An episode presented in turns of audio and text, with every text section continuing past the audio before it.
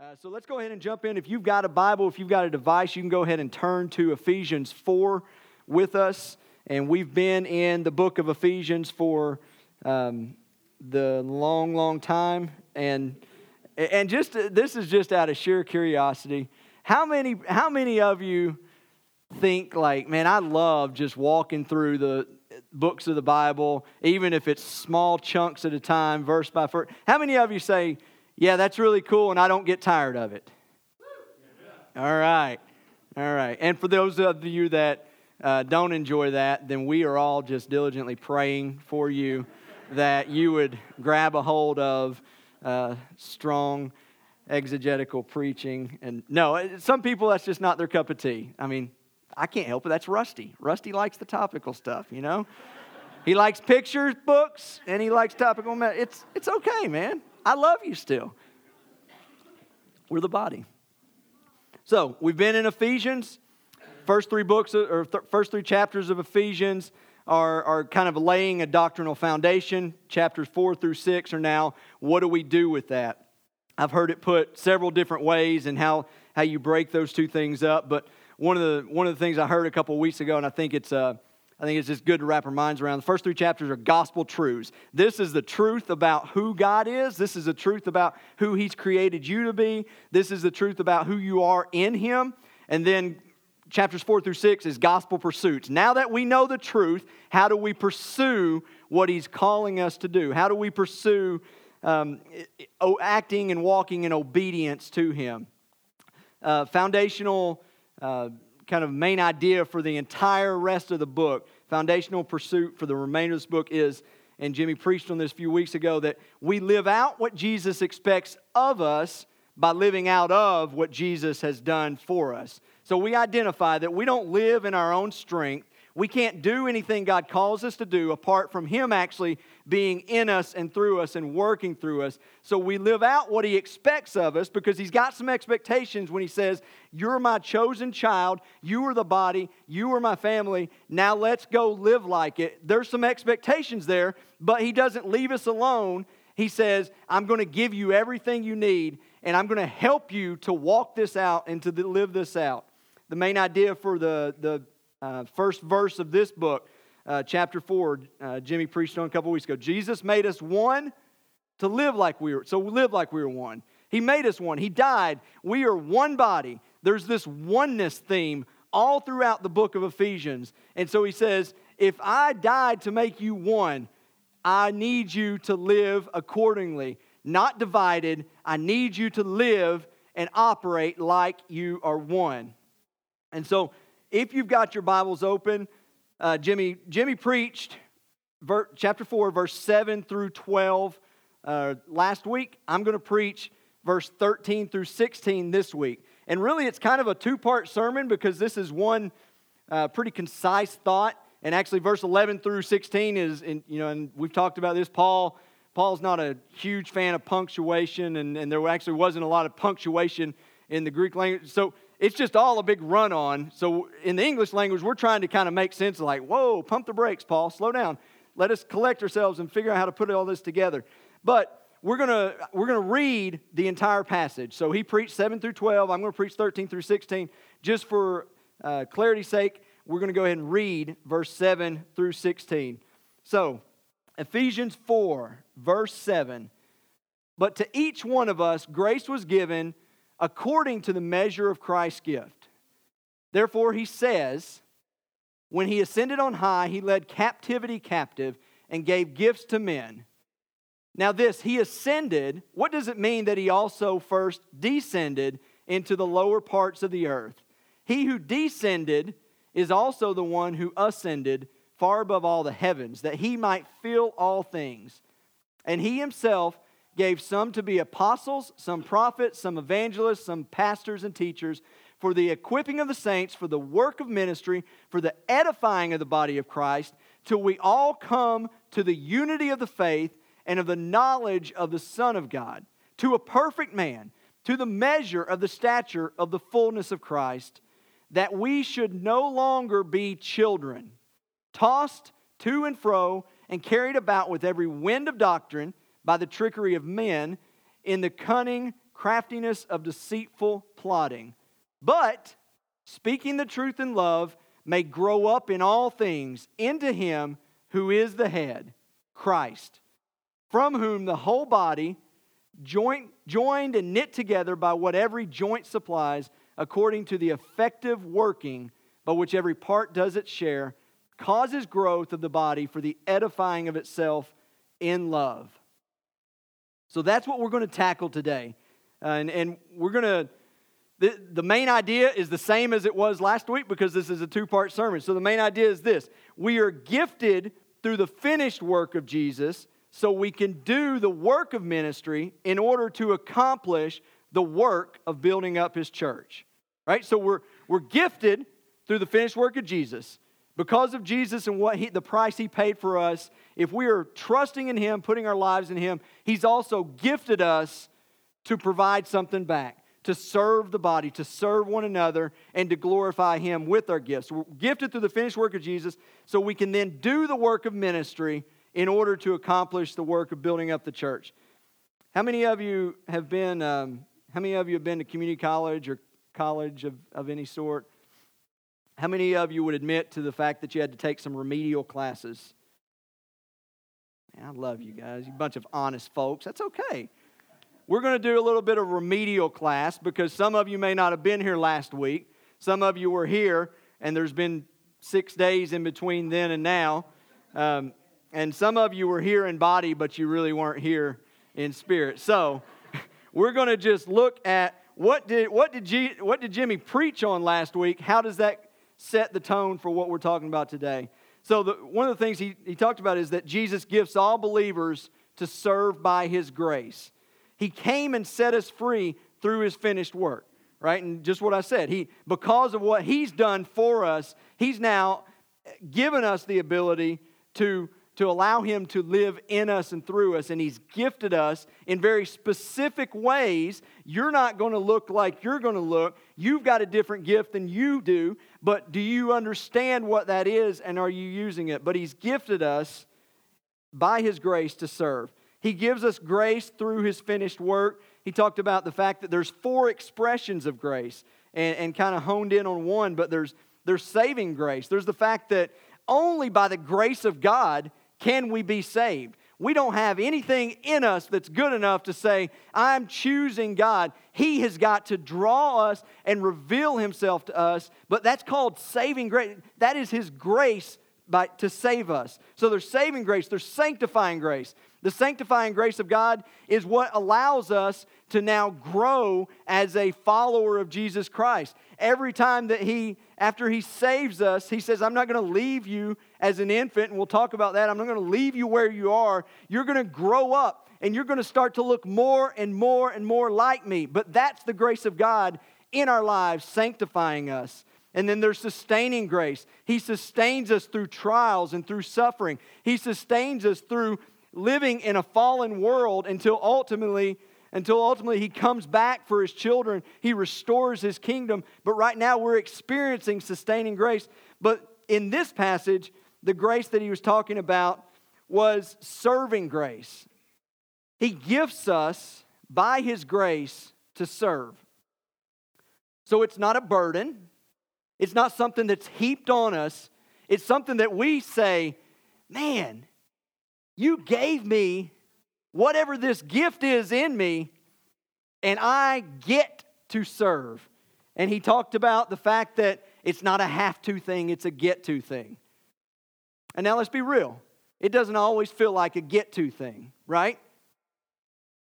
When I when I prepare to preach, and Manny can attest to this, it does I I go through like I'm a normal, level-headed, pretty calm, chill dude. But for whatever reason, when I'm working out this gift and I'm trying to, and I feel the weight of trying to proclaim the truth of God, there's so much craziness that it doesn't feel very fun sometimes. But you know what? It's a gift. And God's gifted each of us to serve. That's His grace. Our gifts are varying.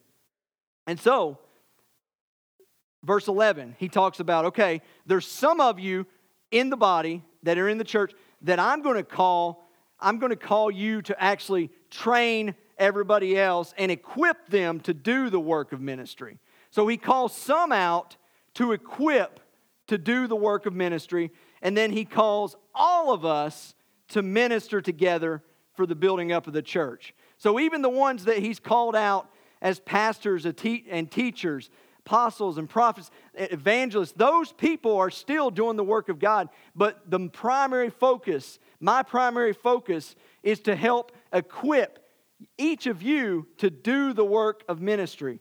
And in the American culture, in the church today, that, we fight that. We fight that because there's this view, and it, I mean, it's, it's been throughout the ages. There's this view, there's this hierarchy of you've got the, the clergy that do ministry, and then the laity that just receive it, right? You've got, you've got a, a sect of people that that's all they do is they minister and they're God's chosen ones. If you have put your trust in Jesus Christ, you are God's chosen one to go do ministry. Every one of us.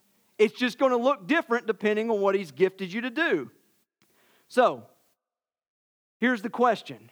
If that's the case, if God's given us all a gift, if He's graced us to serve, if He's given some of us to equip you guys to serve and do work of ministry while also, as Christians, doing ministry ourselves, but not doing all the ministry, if He's done that, what's the main idea again? So we're going to accomplish the work of building up the church. How do we know if that happens? Like what how how do we have a litmus test to say is this working? Is, is the way that God has put this thing together, is the way that you're acting in obedience and you're acting in obedience, are we doing what God's asked us to do? Is this working? So I would say, how do we determine if we're accomplishing this? And, and ultimately, we're going to look at these four verses and establish that there's three gospel outcomes when this thing's working right. When we're doing what we're called to do according to how we're gifted, there's three gospel outcomes. One is that we step up and serve one another. The other is that we stand up in truth. And then finally, excuse me, that we grow up into Christ likeness. So we step up and serve, we stand up in truth, and we grow up into Christ likeness. And those truths, if you're Listen, if you're part of True Life and you're looking for the bulletin, I say this every time I preach. I hope I'm training y'all well. There's not a bulletin in there. Sharpen your pencil, open your ears. If you feel like you need to walk away with something on paper, write it down right now. Stand up in truth, grow up in Christ likeness, step up and serve one another. Those, those truths are what are weaved into all of this, all of this text that we're going to read. So let's start in verse 13. Verse 13 says this. So once again, the backdrop. Paul's just said, Listen, I've, I've called some of you out. I've equipped some of you to equip the saints for the work of ministry. And then here's what this is going to look like. Here's when you do it. Here's when you stop. Till we all come to the unity of the faith and in the knowledge of the Son of God, to a perfect man, to the measure of the stature of the fullness of Christ. That sounds like quite a hefty endeavor. And there's some debate among Bible commentators and scholars about well, can we even uh, can we attain that? That sounds more like heavenly language to me. Can we even attain that? And so if we can't obtain it here on earth, how do we even strive for it? And what I would say is that yes, we we won't experience all of that in its fullness until the coming of Christ, but we're going to we're going to pursue it relentlessly until then. And that's my job as one of the pastors, that's your all's jobs to serve one another in that capacity. So we become unified in our convictions about the truths of the faith. So he says, till we all come to the unity of the faith. What is the unity of the faith? And Jimmy, Jimmy spoke about this. This isn't like, this isn't just faith as far as I've got faith that I'm going to sit in this chair and then it's not going to fall. I've got faith that the UT football team won't get beat by Georgia's. Anyways, um, mm. This is the faith. This is the, the faith. What are we identifying as Christian doctrine? What are we all agreeing on and saying, yes, we may disagree on some things, but we are all in, unified around the faith. And so he, Jimmy went on about a two minute rant, and I know some of you think that he's real good looking and probably want to see him at least for two minutes today and, um, and, and miss him. So I'm going to let him tell us again what the faith is. There is one body and one spirit, just as you were called, and one hope of your calling.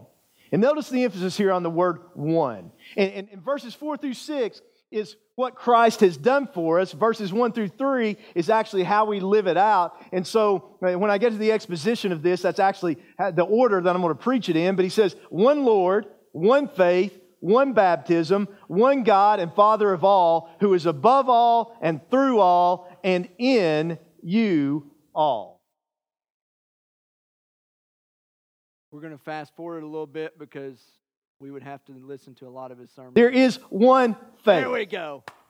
Um, and we'll come back to this later too, but there's not the Baptist faith, there's not the Catholic faith, there's not the Presbyterian faith or whatever faith. There's the faith, according to Jude, that's once for all delivered to the saints. Christianity is God is the eternal creator. He's holy, He's love. There's one God who is uh, three persons the Father, Son, and the Holy Spirit. He made us in His image. We fell through sin. Our sins separate us from God and result in physical and spiritual death. Yet God still loves us, and He loved us so much that He chose to come and save us. The only way we can be saved is by God becoming a man. So, Jesus, the eternal Son of God, in the incarnation, added uh, humanity to His deity born of the Virgin Mary, lived a perfect, sinless life, went to the cross dying as the substitutionary sacrifice for our sins, bodily rising from the dead, ascending to heaven, where if we repent of our sins and place our trust in Him, we are saved, reconciled to God, brought into His church, the body of Christ, uh, forever and ever. That salvation is in Christ alone, through grace alone, by grace alone, through faith alone, for the glory of God alone. That someday Jesus is going to come back and set up His kingdom on the earth. That there's an eternal hell, there's an eternal heaven, there is a final judgment. That is Christianity, period. That's the faith. All right. We'd clap for him if he was here. And we talked about this in small groups. This is side note. If he gets on a roll like that, you can you can clap. You can say amen. Like, listen, sometimes that's fuel. That's like, okay, God's using me. Let's go. Let's go. So I, I just want to give y'all permission, not not for me. When we talked about this, one of the guys was like, I feel like you're just setting us up to make sure that we clap when you preach. I'm like, no. All I'm saying is it like I know he's pretty like low key, but when when he's preaching something good, remind him that that's good truth. All right. So, we agree on who Jesus is and that he has lordship over us. Like that's when we're doing what God's called us to do, that we're going to be unified in that. There's a lot of things that we can differ on. Everything he just mentioned is not, those are non negotiables, right? So you may not like the red carpet. We can talk through that. You may not like praise and worship music. We can work that out. You may have some, some secondary differences, but we have got to be unified in who we say Jesus is, who we live according to Jesus being, and that He's got lordship over our lives. We don't get to say how things work anymore. He gets to tell us how this works. And so, how does He do that? He reveals it to us through His Word. He puts us in relationship with one another to then encourage each other and point each other toward Him and sharpen each other and challenge each other. He is Lord over our lives. And so, we're also growing to be a perfect man, and, and the ESV actually calls that a mature man. We're becoming, when we, when we first meet Jesus, we literally, we are just like a baby physically being born. That's why it's so amazing. Like the way that God has created this world and, and people, like it illustrate there's so many parallels. So when a baby's physically born, they can't do anything for themselves. They need a lot of assistance. You've got to feed them. You've got to spoon feed them. You've got to change their diapers. Eventually, they learn to walk and they grow up. But when we give our lives to Jesus, we don't go from zero to 100 right away. Somebody's got to come alongside of us and say, Praise God. Now let's see how this thing plays out and works. And, and let me come alongside of you. And I'm more than happy to help feed this to you. But, but we got to feed the right stuff, right? We got to feed the truth.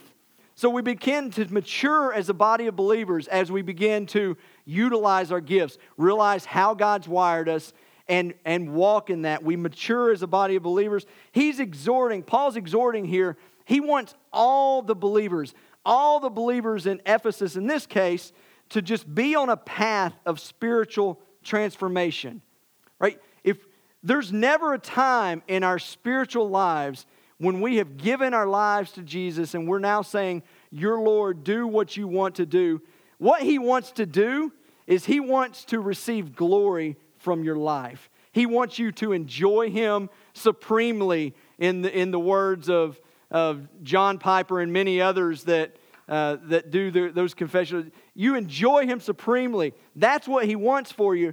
But but that comes with our obedience. That becomes that comes with us actually growing up and experiencing some transformation. We don't stand still. If we're stagnant in our pursuit of Jesus and our walk together, then, then there's going to be atrophy that sets in. You ever seen somebody lay in a hospital bed for an extended period of time? What happens? They can be bed sores, they, they lose mobility, they can't function like they used to. Atrophy sets up. They can't use their limbs. If we're not moving, we're not growing. Colossians 1 28 and 29, Paul says it this way in Colossians. Him we preach, warning every man and teaching every man in all wisdom that we may present every man perfect in Christ Jesus. That's our aim. That's our aim. We are, we are pursuing to look more and more like Jesus. To this end, I also labor. And so he feels the burden of this, striving according, according, listen though, according to who's working, according to his working, according to God's working, which works in me mightily. So Paul's not saying, listen, I've got what it takes to make sure you guys get to this spiritual maturity. But God's going to work through me, and he's gifted me to lead you. We're to pursue this relentlessly, and we talked about that. Guys, it's my job, it's Pastor Jimmy's job, it's Rusty and Roger's job. And in studying this, this was probably one of the some of the greatest growth that I experience is when I when I study to preach. And God convicted me that that how am I how, how effective am I being at raising up leaders, at training people to do the work of the ministry. Because listen, you know what, as a leader, what's the default mode? I'll do it myself. You know what? If they can't do it, I'll do it myself. That's not how God's wired me. God, God has gifted me, and for me to be obedient in how He's gifted me, I've got to, I've got to train and teach accordingly so that you are equipped to do the work of ministry. Paul says in Galatians 4:19, "My little children, for whom I labor in birth again until Christ is formed in you." Once again, we start as children, babies, infants, but we're experiencing maturity. We're growing up into Christ likeness. We're standing up in truth.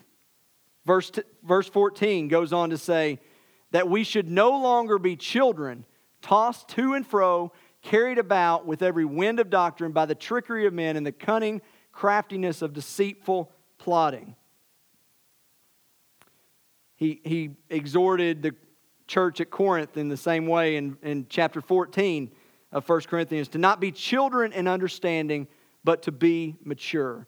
See, as we grow in our maturity, as we can now stand on our own feet as Christians, you know what that means? That results in stability. Now that we're mature, we can identify what's true and what's not. So, how do you know what, what's true and what's not? A, the Word of God explains that. But, but listen, that, that's a cop out sometimes as leaders. Well, just read your Bible. You ever had an infant try to read? How does that work? So, so one of the best starting points is to hear sound preaching, to hear sound doctrine through preaching, and then to come along, to have somebody come alongside of you and say, hey, here's what we heard. Do you know how that applies to your life? Why don't we try to, why don't we try to live that out this week? And then eventually you begin to read on your own. You begin to understand this is what God's saying through His Word. Maturity results in stability. And see, maturity is more than just what we believe, right? Because there's a lot of, quote, spiritually mature Christians that believe a lot of good things, but they don't live it. And we believe what we live. We live what we believe. If you're not living according to what you say you believe, you don't believe it. Spiritual maturity can be evidenced in how quickly we obey what God's calling us to. So if you've got a gift and you feel like God has gifted you in a certain way and you keep using the excuse, I'm just not ready, I'll do that when life gets more convenient, I'll do that when I feel like there's a when there, there's a really good opportunity. I'm scared to death. I don't think I can do that. He never asked you to do it on your own. He's just asking you to obey. That's the definition of spiritual maturity. When God calls you to obedience, how quick are you to obey? I thought about you ever been to the beach? We go to the beach almost every year and you stand in like you can just stand like ankle deep or, or shin deep in the ocean. And something that the kids like to do is, you know, you'll bury your feet in the sand and you'll see how long you can stay there without the waves and the wind knocking you over, right? But think about this, and, and the ESV actually adds waves into this. But, but the picture of this verse 14 is a ship that's lost at sea, that's just being blown about everywhere. This is a negative impact of what happens when we're not using our gifts. We're not grounded in truth. But if you're standing in that ocean, more, more times than not, I have the ability to dig in a little more and to be there longer and more grounded than my kids because I'm, I'm a little more grown up, right? I understand how the waves are going to hit me. I understand that if I get deeper and deeper and deeper, then I'm going to be grounded and grounded and grounded. The same thing applies as we root ourselves in the truth of God, the more grounded we become as the waves of bad doctrine, as the waves of like, that just doesn't sound right and feel right. You, you have something to base it on. You're not going to be carried around like, oh, well, that fits, that fits kind of what I want a little bit more than what I've learned. So I think I'm going to start believing, you know, I'm going to start believing that if I just trust a little more, that, that maybe I'll, I'll get that check in the mail. You know, if I, if I sow a seed, then I'm sure that God would return to me a hundredfold. Like, that's, that's garbage. But how do you know if you don't know what truth is? So, it's our job as the body to serve one another, to walk together, so that we may stand up in that truth, so that we may be grounded like we would be in the ocean, and so that we may grow in Christ's likeness. See, the young and immature are more vulnerable and susceptible to being taken advantage of. And that's nobody's fault, that's just a reality. But if you have come to a faith in Jesus, one thing that's paramount for you to understand is where you are. Like, if you are vulnerable, if you're a spiritual babe, if you need some help, that's why we're here. That's why we're here. You've got to reach out and say, hey, I don't understand this, and I feel like what I'm believing and what I'm doing isn't working. Can you help me understand truth? That's our job to come alongside of each other and do that also. To find somebody, maybe, I mean, that's a hard thing to do as a, as a new Christian. That's a hard thing to do to say, um, I don't understand anything that Pastor Jimmy's preaching, or I don't understand anything that we're singing about. But as the body of Christ, we should be observant enough to say, man, that guy just gave his life to Jesus. I want to pull, I, I want to pull him aside and I want to start doing life with him. That's how that's what we do through our small groups. You've heard of John Cooper, the lead singer of Skillet.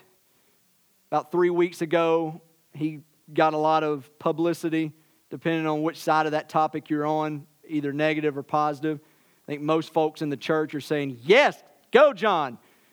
Um, but he spoke out to you know, something that's, that's happened over the last couple months that, that influential leaders within the church in, um, you know, the Joshua Harris and uh, the uh, singer for Hillsong are basically saying, I think everything I've believed up until now is a lie, or at least I'm deeply questioning it. But listen to this interview with John Cooper and, and think about this in light of us not being uh, children tossed to and fro.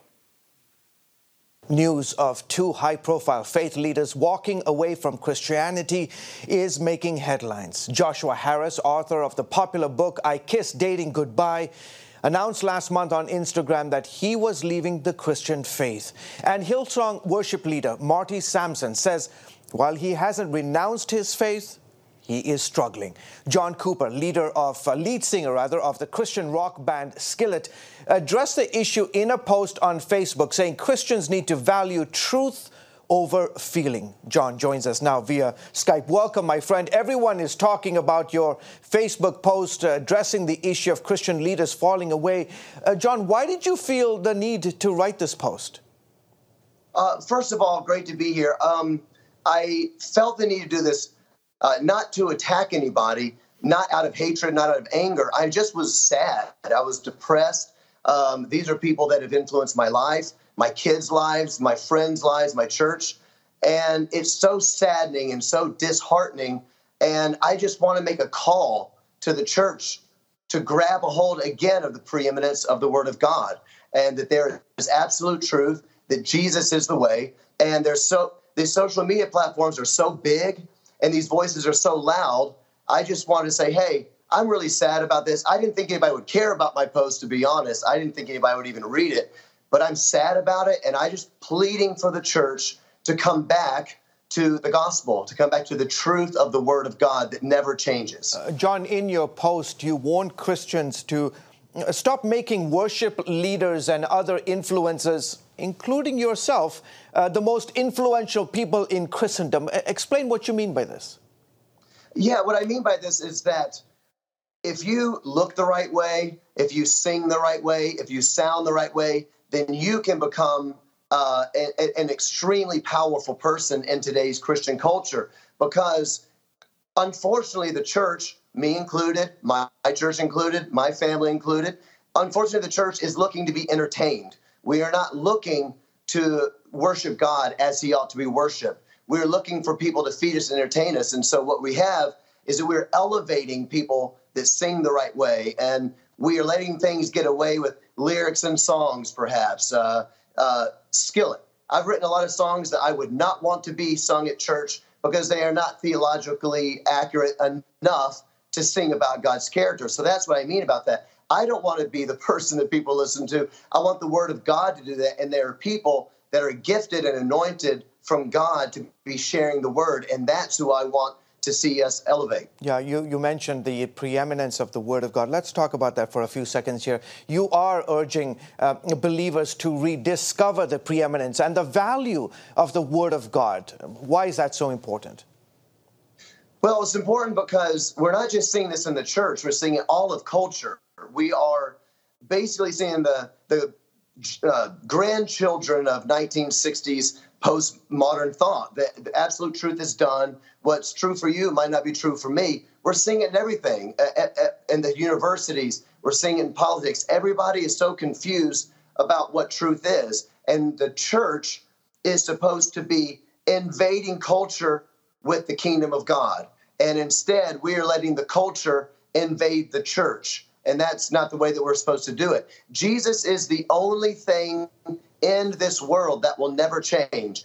Everything else is going to fall away. Everything else is going to change, but his word stands forever. Jesus Christ is the same yesterday, today, and forever. And, and if we lose that, then, then, we basically lose everything. Uh, real, uh, real quickly, last question. You have been involved in the Christian music scene for many, many years. John, how do you stay balanced uh, and true to the Word of God?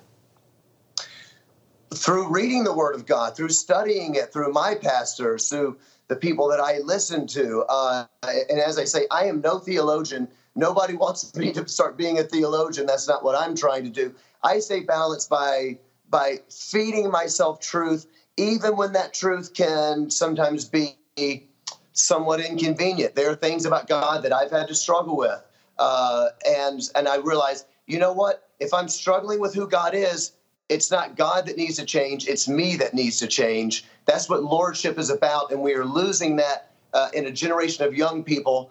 And and I think that we could be doing a much better job of preaching truth. And it's and it's not just the the the the, leaders I'm talking about, I'm talking about all of us, the church, we need to say, you know what? I don't want to look for what is entertaining. I don't want to look to what tickles my ears. I want to look, look for what is right and true. And if my ideas of God are wrong, then I need to change my ideas of, of who God is. Okay, terrific. John, thank you so much. I appreciate your insights and coming on the show. Love it. So, as we look at the Word of God, as we respond to God in obedience to what He calls us to do, we become grounded. And we're no longer children tossed to and fro, carried about by every wind of doctrine. Verse 15 goes on, says, But speaking the truth in love, we may grow up in all things into Him who is the head, into Christ. And how many of you in the church have heard people use that phrase? Brother, I'm just speaking the truth in love. You know what that usually means? That usually means I want to tell you what I think, but I don't want to be held accountable for how I say it. like, that's pretty much what we usually hide behind when we're, brother, let me speak the truth in love. But I think what, what Paul's saying here is that this is more than just speaking the truth. This is, this is standing in the truth. This is truthing it. This is coming alongside of each other once again and living out the truth. This is confessing the truth of the gospel. It's speaking it out loud as we did in, when we sang in corporate gatherings. It's talking about it with other believers. And then ultimately, it's upholding the truth firmly. How do we uphold it? We uphold it by how we live out our lives and how our lives become conformed to Christ likeness. John Stott said, in regard to speaking the truth. He said, Thank God there are those in the contemporary church who are determined at all cost to defend and uphold God's revealed truth. But sometimes they are conspicuously lacking in love.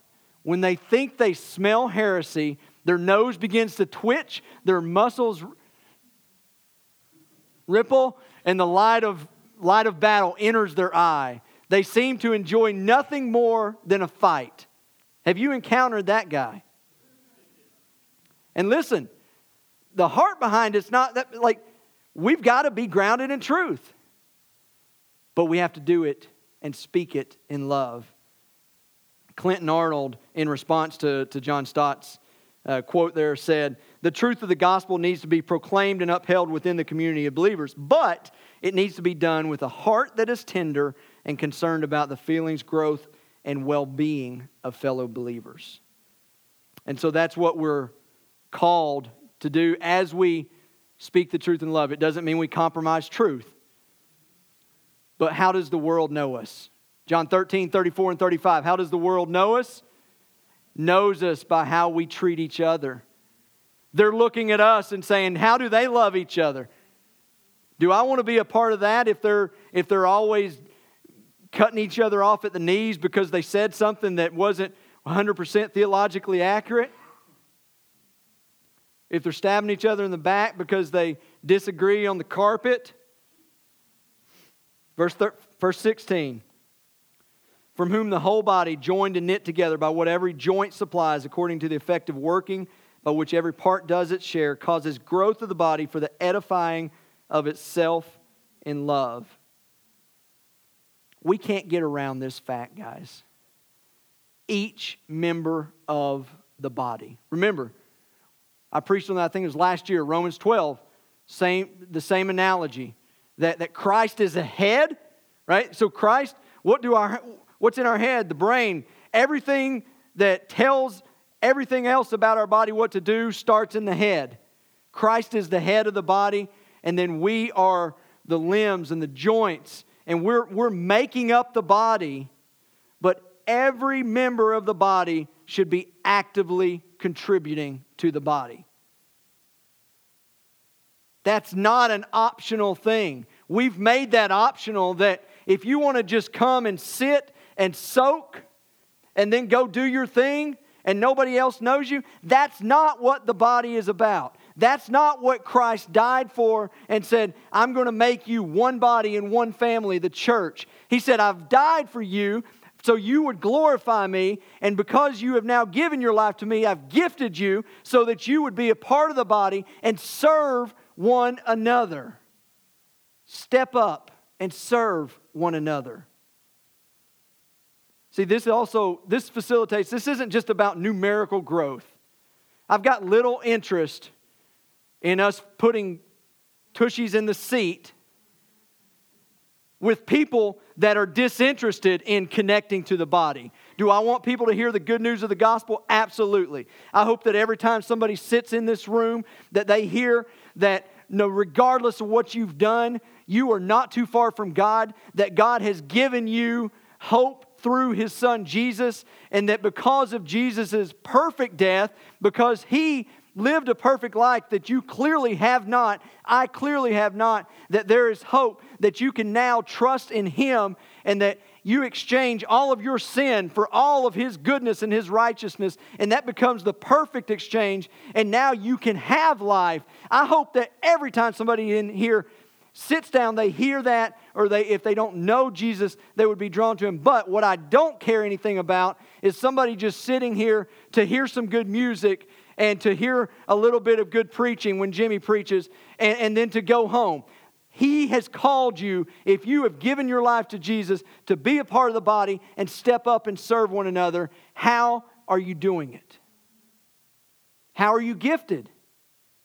Maybe you don't know, and that's okay. That's the best place to start. I don't know. All I know is that I'm trusting Jesus. All I know that I want Him to use me for His glory, but I don't know how. We want to help. There's a, there's a lot of people in this room that want to help.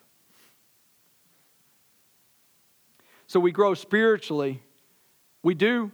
Naturally, when, this, when all this takes place, when the body begins to serve one another, when we grow in Christ likeness, when we stand in the truth, naturally we will grow in numbers also, and we see it in the New Testament. And so that is just kind of a that's a natural uh, response to what happens when we're doing what God's called us to do. And then we have a love for one another. You know, the best way that, that I can grow in love for you is to serve you. You want to have a heart for somebody? Serve them. God will supernaturally let you into their world and give you a compassion toward them that you haven't had. Guarantee you. And we're out of time, but let me, let me speak to this, and I may use just a couple more minutes. Let me speak to this because I think this is important, especially based on what Jimmy preached last week. Gifting. You know, he mentioned that one thing that was vital was how do you know where you're called? What are you passionate about? What breaks your heart? And Mandy made a good point after that service last week, and she said, You know, I feel like a lot of people sit there and they feel like they're that their past has disqualified them from their gift. If God has put you, if He has saved you, and if He has put a gift in you, then He has not taken that gift away from you. Now, your past may have some very clear consequences, but just because you haven't lived like you thought you should live, because you haven't measured up according to what you according to Christ likeness up until this point? The answer is not to bury your gift and to say, I'm just not going to use it now because it's too late. The answer is to say, God, I may have wasted the past, but I don't want to waste the future. How have you gifted me? Bring it out of me so that I may serve the body. We're going to finish with one more video in just a second, but John MacArthur says spiritual service is the work of every Christian, every saint of God. Attendance is a poor substitute for participation in ministry. Once again, guys, I love every one of you. I'm not mad at you. But I want more for every one of us. This isn't my idea. this is the Word of God saying, if you're the body, you've got a gift, use it and serve.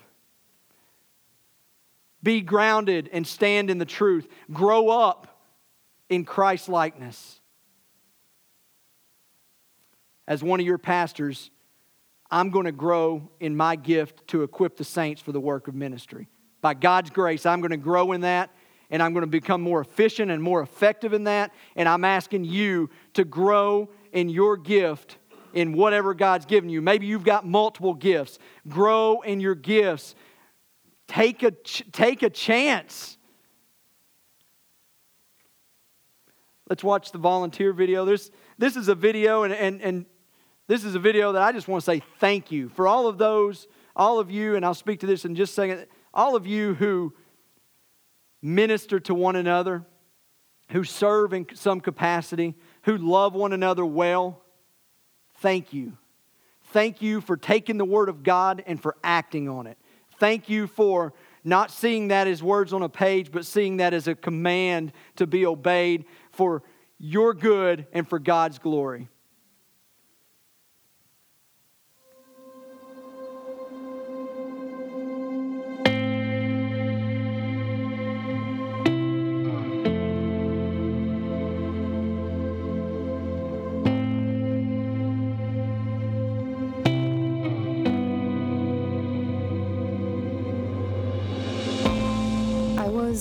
Stranger, and you invited me in. I was sick, and you looked after me. I needed a teacher, and you inspired me. I was lost, and you prayed for me. I was addicted, and you helped me break free. I needed a mentor, and you were there for me. I felt alone, and you showed me true community. You helped me experience the joy of worship. You made me feel welcome and safe. You gave me the strength to keep going. You led me to Jesus.